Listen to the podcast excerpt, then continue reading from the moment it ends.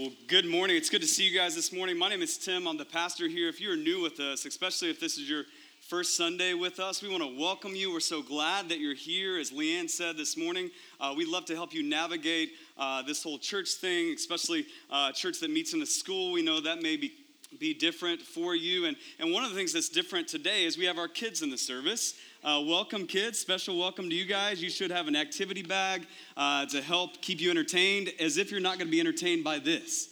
Right? Come on. I think you will be. It's going to be okay. And uh, we love it that you guys are here, uh, kiddos, and we're going to engage you in this time as well. Keep things a little bit shorter. If you do have uh, a kid between three months and, uh, sorry, five months and three years, we do have a nursery for you. And so please take advantage of that. It's right across the courtyard uh, in that building. There's a sign out there that says P B C Kids, and we'd love for you to drop off your babies there. We'll take really good care of them. Uh, but today, we have a family worship service so that you as parents uh, can worship with your kids. We don't get to do that all the time, and so we want to take these kind of opportunities to do that today.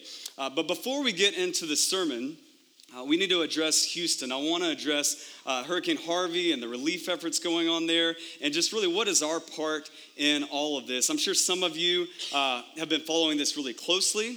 Uh, some of you maybe not as close, so I just want to catch us up and get us on the same page. Here's some details of what has taken place and what is still taking place now in Houston, Texas, with Hurricane Harvey relief.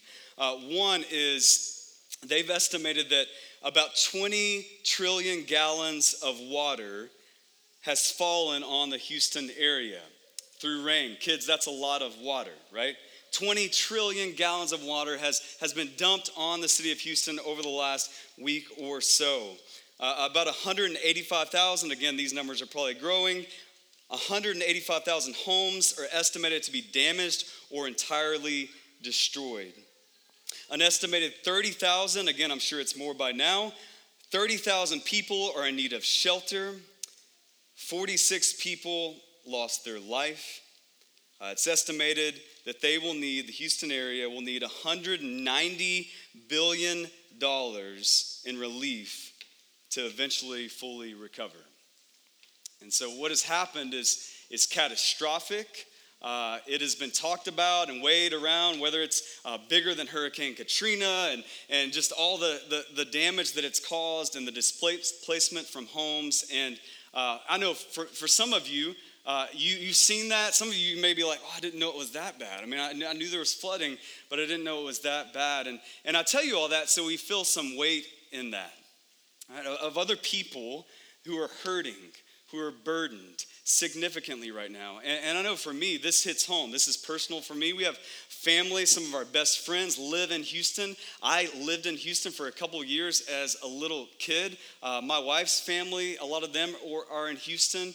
And uh, one of her cousins specifically is pregnant with their third child. And um, if you can just picture that, right? Uh, picture a woman in the late, late stages of her pregnancy, navigating flood damage in her home, trying to get ready for her, her third kid, right? If you can't picture it, let me, let me help you with that. She said this the other day. She said, I'm feeling like the mom in the Titanic movie, laying the kids down to bed. I'm giving up. There's six inches of water in the house. Sewage is backing up through the tubs, and the only sounds in the house accompanying their soft snores are the snaps of the flooring and the drizzle of rain outside. It will not stop raining. Now listen, a lot of people have those stories. Right, these are just family members that we know. Some people have way worse than that, right? Some people don't have uh, floors to crack still, right? They're completely, their house is, is gone. And so how do we as the church respond? Here's one way I think we respond. We embody Jesus' words in Matthew five. We're in the Sermon on the Mount, Matthew five through seven. We're going to hit this next week, that we are the light of the world. The church, the citizens of the kingdom, are the light of the world. And so listen, here's what that means is I love the N F L. If you know me, you know I love football, I love the N F L, I love nonprofits, I love organizations, and I love seeing our country come together and rise up as, as humans to say, hey, we want to help, and how can we help? But these moments are for the church.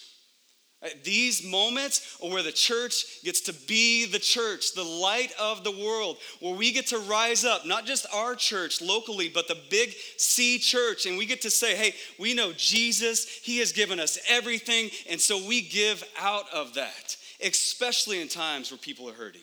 Right?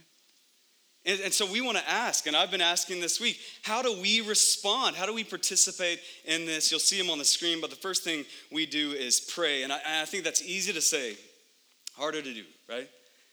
And I was thinking about it this week. I think it helps to think, how would I pray if this was my family? How would I pray if this was my church? If you lived in Houston and you knew personally people with stories like my wife's cousin and, and way others that, that had it way much worse, how would you pray then? How desperate would you pray? And that we would pray like that, knowing that there's real people and real kids and real families affected by this in significant ways. So the first thing is, is pray and really pray and cry out to God. The second way that we can participate here is to give. Uh, we uh, posted a link.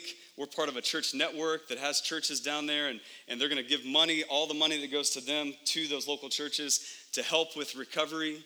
And on Friday, I started thinking and praying. I started talking to some of our leaders and just said, you know what? Instead of just throwing up a link so people can give to a network that's going to help people, and maybe they will, maybe they don't, let's give our entire offering to this. Let's take this Sunday and we pass the baskets just like we always do right after the sermon. Anything that comes in there, we're not going to take it for us, for our operations, for what we do in Phoenix. We're going to take it all and we're going to give it away because we want to be the church, because we are the light of the world, because Jesus has been generous with us. Amen. And so we're generous with others. And so we don't think about, well, what's one Sunday lacking of offering? What is that going to do to our church budget? We don't think about that, right? We just say we want to give.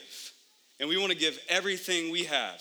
This many people in this room, we muster up our radical generosity and we, we give.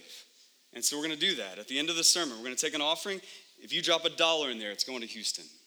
If you give to that link online, bit dot l y link, P V C online give, and you select Harvey Relief, it's all going to go. We're going to leave that open till the end of the night, midnight tonight. And so if you have friends, family, you can send them that link. You can stop on your phone, I won't be offended, right now and say, I'm going to go ahead and give. That you would shuffle around money so you could give. I know it's the first of the month. I know generosity for some of us looks different than others of us. You decide in your heart, what is what is a generous way to be the church, that we would come together collectively to do that. And so the, that's the second way. The third way we want to be a part of this is to go. And so we're exploring what it would look like to take a short-term trip to Houston.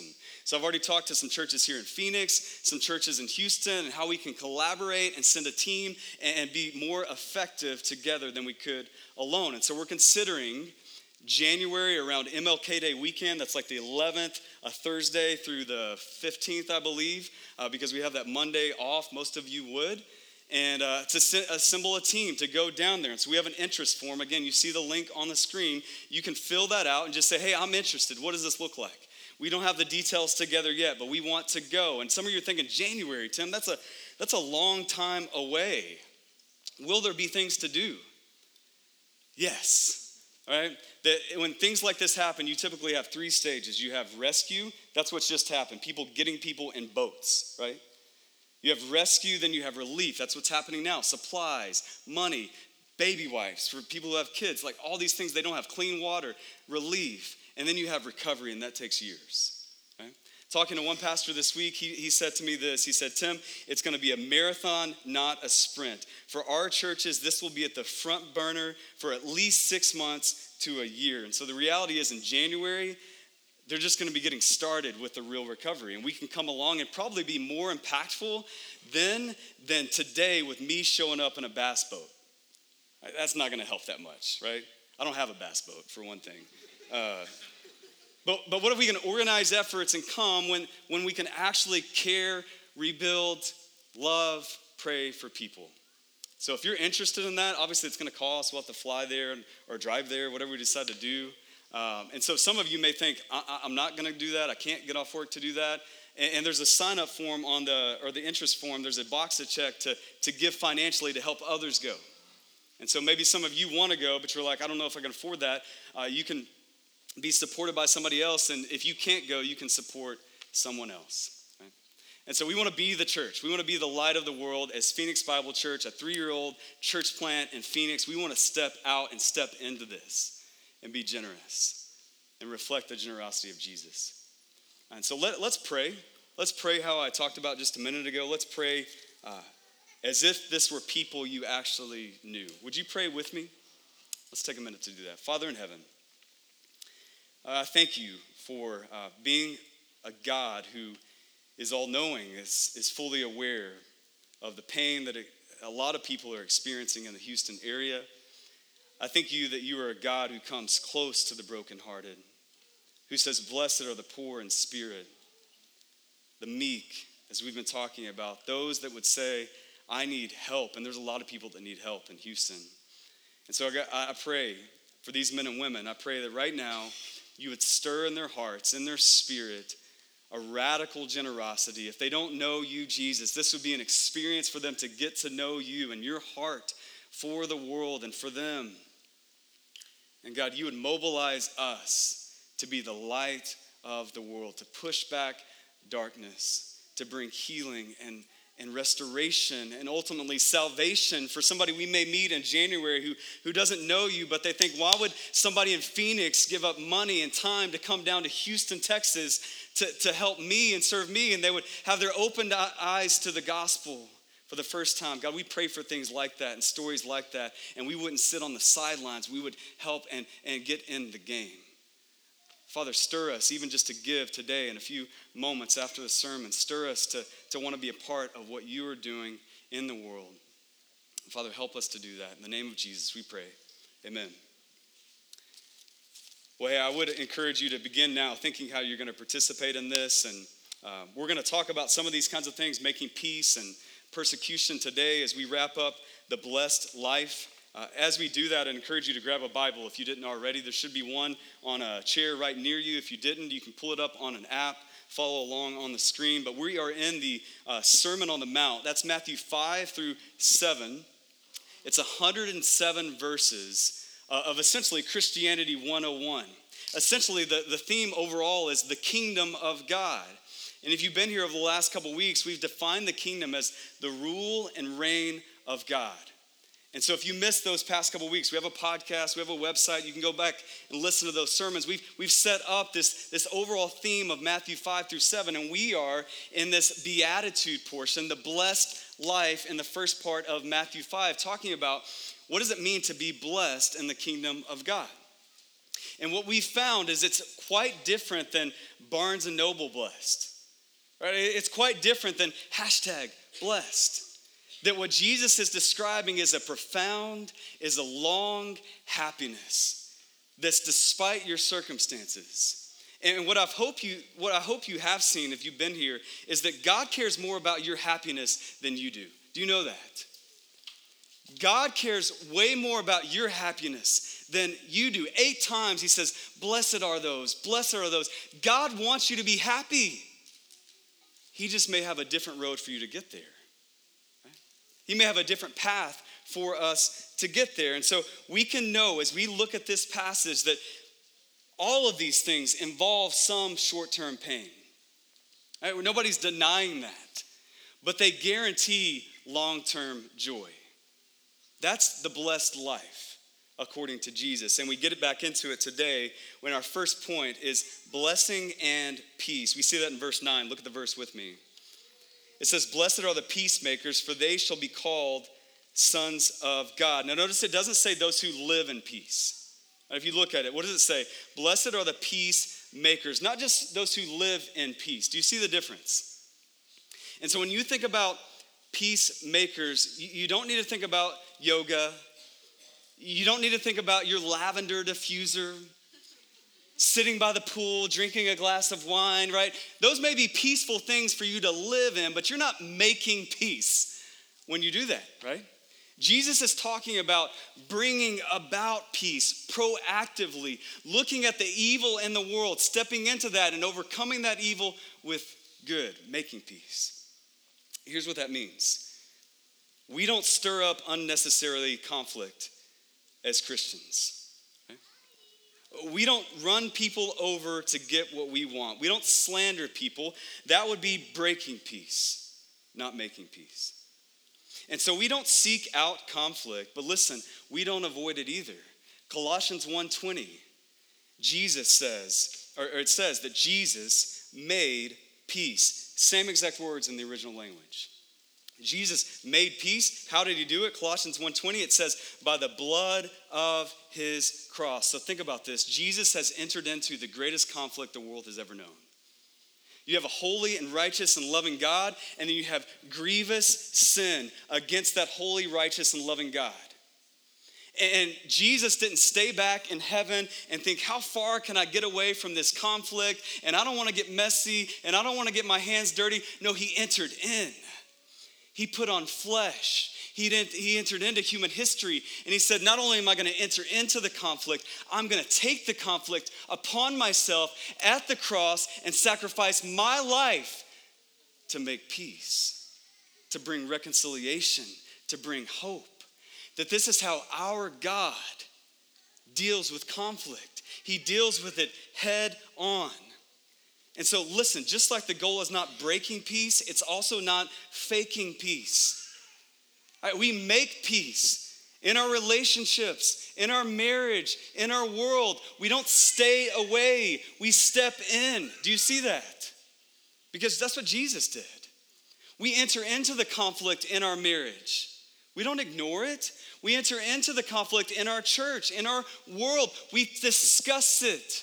We talk about it. We enter in to make peace. We initiate. We surrender our rights. We sacrifice ourselves just like Jesus did to make peace.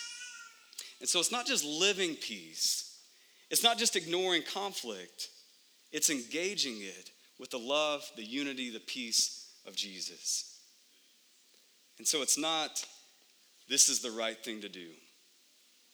Houston, making peace in Houston, giving to that, if you do that today, it's not because it's the right thing to do. If you engage conflict in our city, in your relationships, it's not just because war, what is it good for? Absolutely nothing. Right? That's not why. It's far bigger than that. Jesus says it, verse nine, look at the verse again. Blessed are the peacemakers, for they shall be called sons of God. That citizens of the kingdom make peace, because when they do, they reflect the king. This is what we're called to. These are characteristics of kingdom citizens because of the king we serve. Do you see that? John Stott, an author and theologian, said it this way: it is the devil who is a troublemaker. It is God who loves reconciliation and who now through his children, as formerly through his only begotten son, is bent on making peace, that we make peace. Listen, we make peace because we know the Prince of Peace. Amen? That's our, that's our source of peace. That just like Jesus made peace, that now through the children of God, those who reflect their Father have been adopted in his family. Now we carry that message of peace on, even to a sacrifice of ourselves. And so two questions.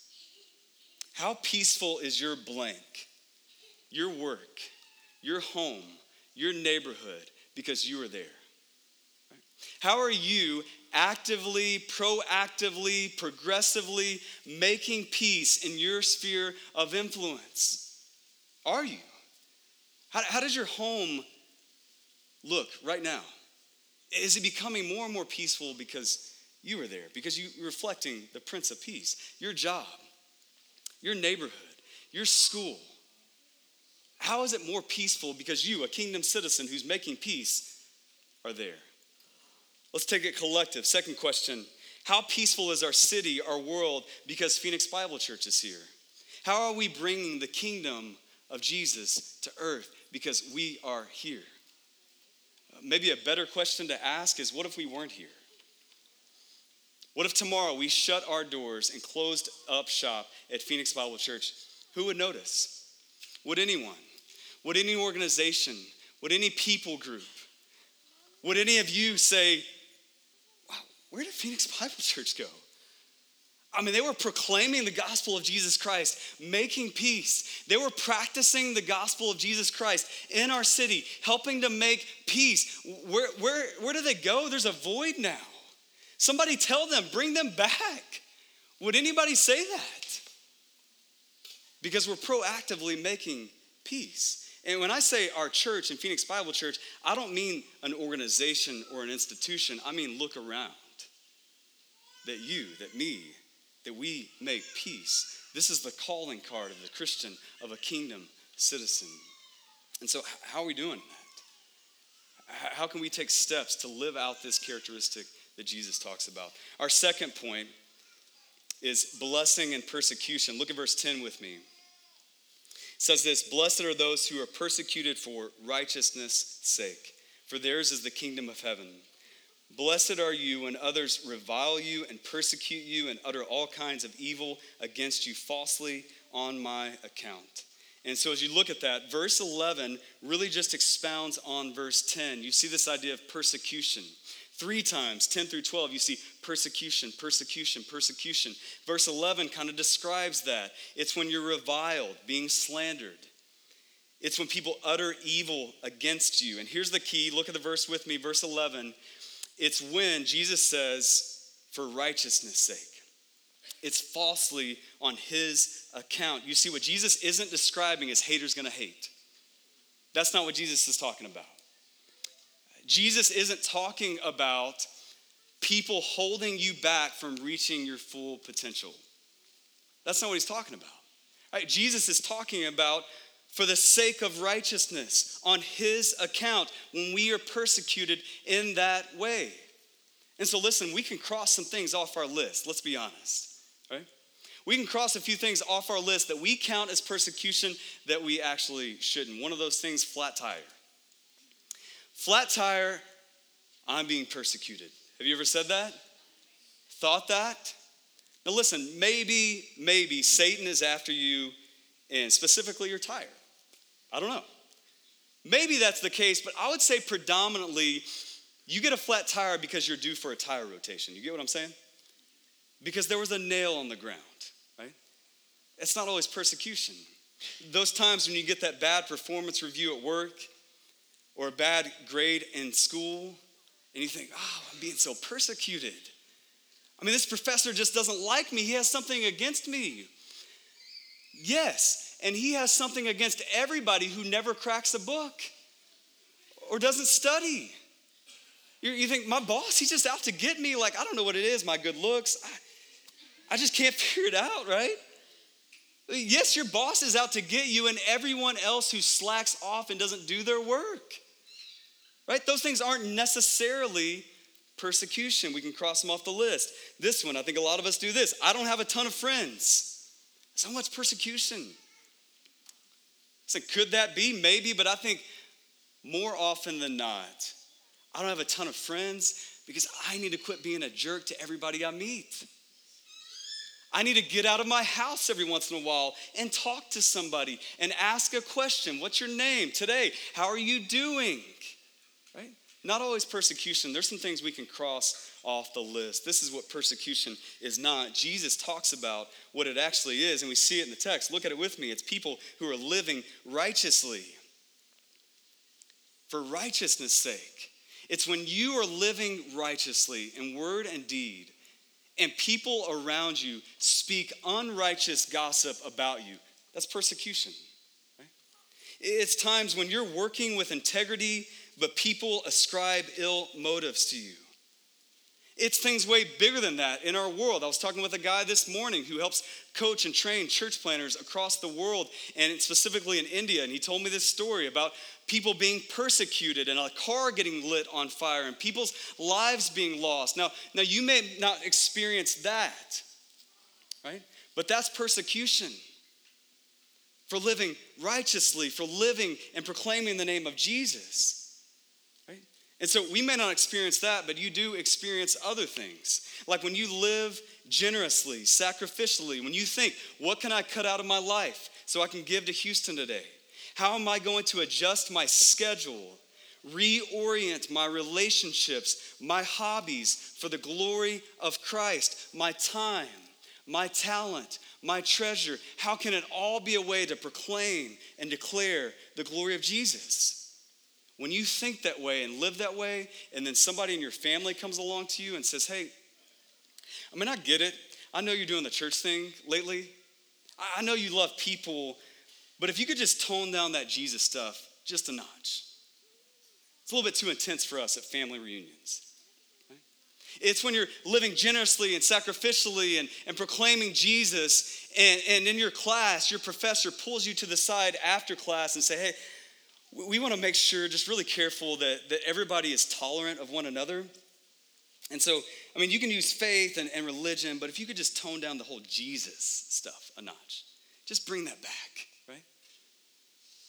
It's those times where you're living righteously, you're living for the name and fame and the glory of Jesus, and other people say things about you, do things to you. That's persecution, right? And so we want to ask the question, where am I holding back because of fear of persecution? For what we experience in America, I know it's not like some of the other countries, but for what you experience in your context, where are you holding back because of what someone would say, because what someone would do, or better yet, I think this hits all of us to the core, how we might be inconvenienced. Where are you holding back? Because as we look at this, Jesus doesn't say, blessed are those who are safe, blessed are those who are comfortable, blessed are those who are convenient. He doesn't say that. And so where are we holding back? Who is that neighbor you need to share the gospel with? You know who he is. You know who she is. Who is that person in the cube next to you who think, man, I mean, that one time she brought up church, but I didn't really say anything. Who's that one person who's hurting who you need to just say, hey, how can I pray for you? And you've thought about it over and over again, but you just said, that could be awkward. What are you holding back because of fear of persecution? What's that one family member you need to bring to church?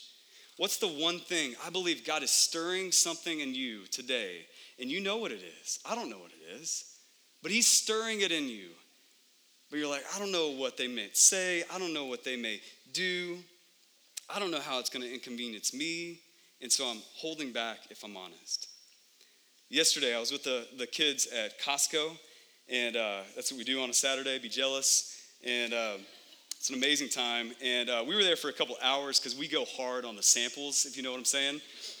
And so we get to the, the checkout, and my card's expired. And so I, I take all three of my kids and go over to the service desk to renew my card. Well, of course, uh, the computers don't work. And so we're trying to navigate all these things. And listen, my kids were champs. You guys did a great job, Neela, Ashwin. You guys did an awesome job in Costco. Thank you. Good job in Costco. Uh, my little two-year-old had chocolate all over her face, right, from the samples. And, and we're standing there. And so they did a great job. But it was time to go, right? Two hours at Costco on a Saturday, got some things to do, right? Need to get on with our day. And so I'm thinking about that, and it's taking forever. And honestly, at one point, I'm just looking down, and the guy who's helping us looks at my shirt, which says, not ashamed. And he says, great question, he says, what are you not ashamed of? And I said, in the moment, I said, oh, it's just a church shirt. And then the next moment, I thought, what a chump. I mean, not him, me. Like, it's a, it's a church shirt? Like, why did I even just say that? I'm in the zone, I'm inconvenienced right now, and I just want to leave Costco, and I just said, oh, that's just a church shirt. Can we just move this along a little bit faster? And by God's grace, he stirred my heart to not leave it there, right? And I said, you know what, actually, it's more than that. You know, there's a verse in the Bible that says, I am not ashamed of the gospel, for it's the power of God unto salvation. And so the, the shirt represents that, that I'm not ashamed of, of Jesus. And he actually said, I think I've, I've heard of that verse before. And we got to talk about Jesus as we went to the next register. And we got to talk about our church as we went to the next register. And God used that in significant ways, but, but I almost missed it out of fear. Out of, conven- out of convenience. Listen, I know as we talk today, I'm not talking to people who are uh, above those type of things. Maybe you already feel guilty because you're like, I just, I don't, I'm not like super missionary, Tim. Like, I'm not going to be this type of person. Listen, I'm your pastor and I'm not either, right? I miss these moments. But in God's grace, he gives you the opportunity. Listen, he places you in a time, in a season, in a job, in a neighborhood, so you can have conversations like that. So you can take those moments, you can ask questions, you can pray in just little ways, and you can declare Jesus because you're not afraid of persecution. You're not considering convenience over someone who could give their life to Jesus Christ. This marks kingdom citizens. And so just practically, if you guys have experienced some form of persecution, students, adults, if you guys have experienced this, you know how you should respond when this happens? As you begin to speak out, as you don't hold back, when other people say things or give you a snicker or gossip about you, you know what you should do? You should say, thank you. When your family asks you to tone it down a notch with Jesus, you should just say, thank you. Now, you're going to mess some people up because that's going to confuse the crap out of them, right? They're going to be like, no, are you going to tone it down about Jesus or not? Like, I don't I don't understand, Yoda. Like, what? Like, thank you is not the appropriate response. You need to say thank you. Here's why, because blessed are these kinds of people that are persecuted. Yours is the kingdom of God. And so when you experience this, when you do step out, resist fear, when you do step in and courageously, boldly practice, proclaim Jesus, and somebody looks at you weird or does something funny, you can just say, thank you. Why? Because blessed, happy are these kinds of people when you step out in that. And so listen, sometimes this makes us doubt our faith when people persecute us. No, no, no, no, no. It should do the exact opposite. It should affirm your faith, because then you know, hey, this is, this is how the kingdom functions. I'm just walking in rhythm with the kingdom right now. When somebody's attacking you, defriending you on Facebook, hey, thank you. You just affirmed my faith. I'm so happy right now. That's what Jesus is saying. This is how the prophets did it. It doesn't just start with you. You don't have to pioneer this. This has been happening for thousands of years. Jesus says, verse twelve, the prophets experience this.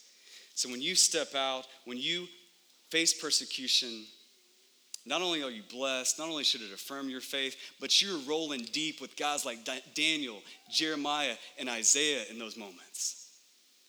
You're talking shop with with Daniel, who was in the lion's den. I mean, to a lesser degree, right? But you, your story's not as, as, as exciting, maybe, right? But you're in that kind of realm. You're continuing that on in your own context.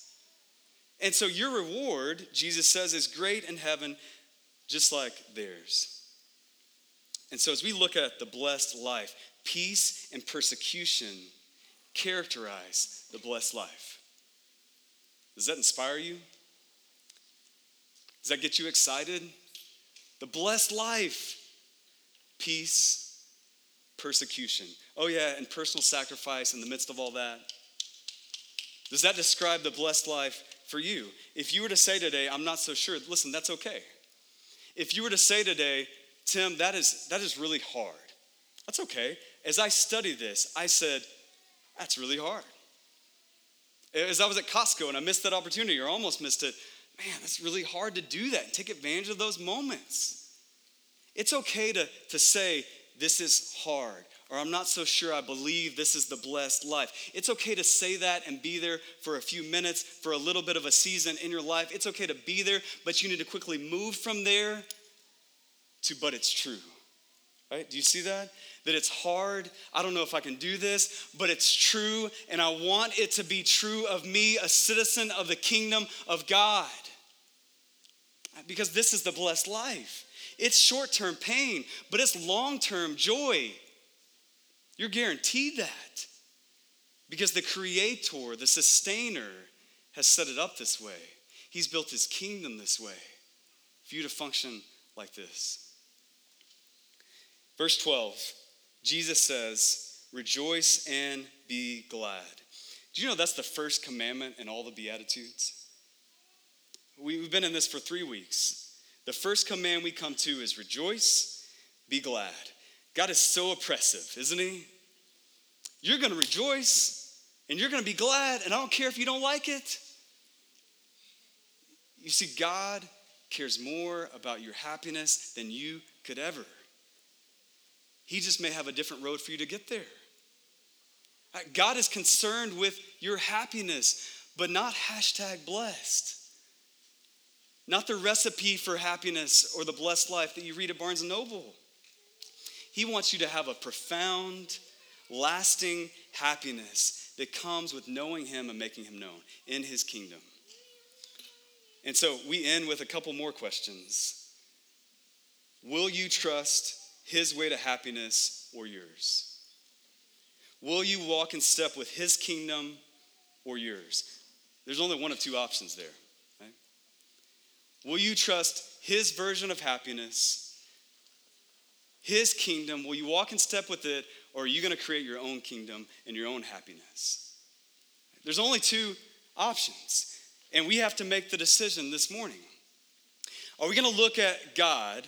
Listen, God who created everything, who sustains everything by the word of his power. Your very breath this morning, the sun shining this morning, that God who knows everything, the hairs on your head, who is everywhere at all times, that God, his kingdom, his happiness, are we going to trust that or us? Are we going to walk in step with him or us?